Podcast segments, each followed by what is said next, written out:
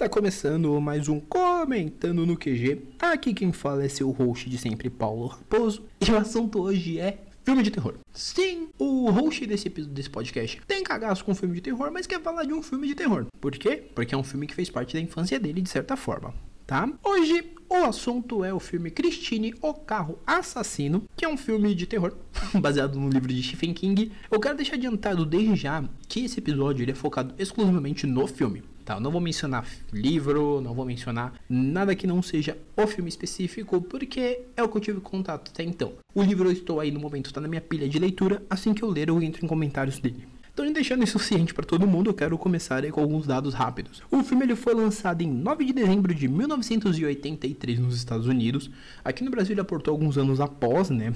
TVs, VHS. Tanto que eu lembro, por que, ele fez parte da minha infância? Vamos começar com isso, né? Eu lembro que teve período dele passar no final do cinema em casa da SBT. Então eu fiquei tipo, mano, eu quero muito conhecer isso. O filme ele é dirigido pelo John Carpenter. E, cara, a história do filme é basicamente. Ela envolve, né? Tô me bananando aqui pra explicar. Porque, né?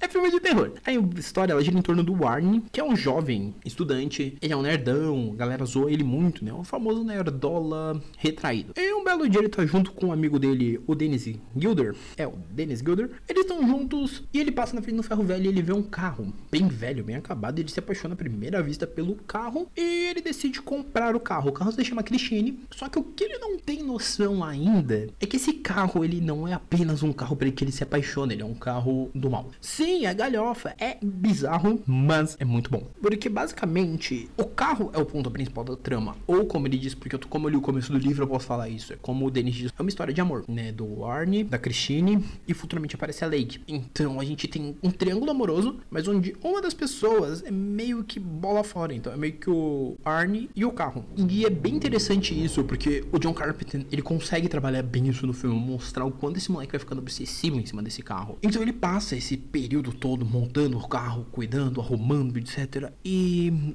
o carro fica lindão. Obviamente que com o tempo a gente vai descobrindo que o carro é meio bizarro, como eu disse. No filme, logo no começo já fica meio claro, porque tem um cara que maltrata lá a parte do motor do carro, o capô fecha na mão do cara, o outro derrama uma bituca de cigarro dentro do carro e ele sai do carro morto. É um fica meio. Isso tem coisa. É tipo aqueles filmes que você sabe que o bagulho vai dar ruim, mas você fica, ah, talvez. Então, basicamente isso. Só que ao longo da história, né, como ela vai sendo desenvolvida, vai sendo narrada, a gente vai vendo o quanto o Arnie muda e o quanto o carro influencia essa mudança. Então, ele tem uma sensação que é bem interessante, que é a questão dele te deixar muito apreensivo. Não é o, o, famoso jump scare, jump scare, que você tá assistindo, você vai tomar um susto, vai dar um pulo. Você fica apreensivo porque, mano, é um carro. Não tem como ter um jump scare com carro. E nos anos 80 ninguém pensava em fazer tanto jump scare. Geralmente era geralmente a questão de ser o susto pelo susto real. Você realmente ia ter medo daquilo, ia ficar apreensivo o suficiente para quando a cena, para quando o recurso de susto ou algo assim viesse se você tá ali muito imerso, muito absorto naquilo. E Christine funciona isso muito bem, porque todas as cenas que o carro faz alguma coisa fora do comum, você fica apreensivo, porque você fala, mano, como? Então tem momentos antológicos, tipo, a cena que a Lake fala pro Arnie que ele só se importa com o carro, etc. Ela tá dentro do carro com ele e o carro sozinho fecha a porta.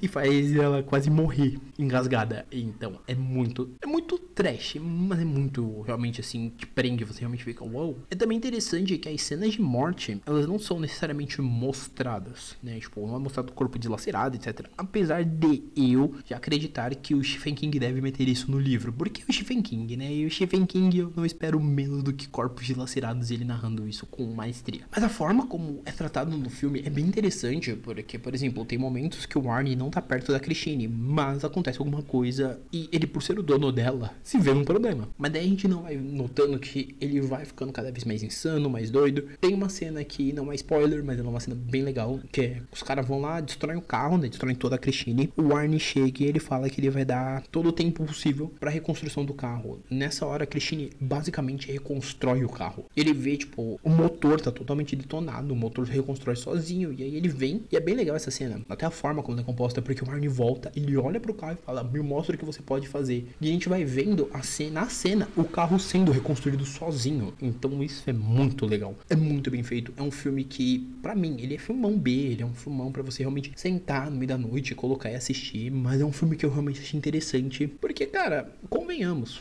a gente sempre tem alguma coisa a qual a gente tem um certo apego, só que a gente não tem a mínima noção disso. E aí aparece esse momento, e isso é bem interessante, a forma como ele mostra essa obsessão louca do Arnie, a forma como ele desenvolve isso, esse amor obsessivo pela Christine. É um filme que eu recomendo, assim, para você assistir com a pipoquinha na mão, e é um filme que, sim, eu consegui constar, não é um filme que eu falo, nossa, eu ao concurso do filme de terror, mas é um filme bom. É um filme que realmente, na época que eu era pequeno, se eu tivesse tido, eu não teria tido medo, porque eu vi no madrugada e não me deu medo, mas é algo que realmente vale a pena. Esse podcast ele fica um pouco mais curto, né? Porque é uma opinião de filme, eu não vou ficar destalando no filme aqui. Vai lá e assiste, eu não vou dar spoiler também do filme. Vá lá e assista, mesmo o filme sendo da década de 80, eu acho que é um filme que vale pela curiosidade. Sempre lembrando que também tem o livro do Stephen King. Esse livro eu ainda vou ler, mas o livro tem 650 páginas, o filme tem 1 hora e 40, então você já tem uma noção do quanto foi cortado aí desse livro. Mas assim que eu terminar de ler o livro, eu volto no podcast para gravar um exclusivamente do livro para vocês. Lembrando vocês, né, sempre, se todos vocês que ouvem o comentando indicar cada um para um amigo ou dois, esse podcast ia crescer cada vez mais. Lembrando sempre que o Comentando no QG é um podcast que ele é semanal, com média de 2 a 3 episódios. Sempre um mais curto, um pouquinho mais longo, sem contar que em breve voltam os especiais e alguns outros produtos aí que estou elaborando, só que esses outros que estou elaborando eles vão ter periodicidades diferentes. Só para frisar, estamos no Spotify, Google Podcast, Apple Podcast, Deezer, Anchor e mais alguns outros agregadores aí. Só procurar lá comentando no QG que você acha.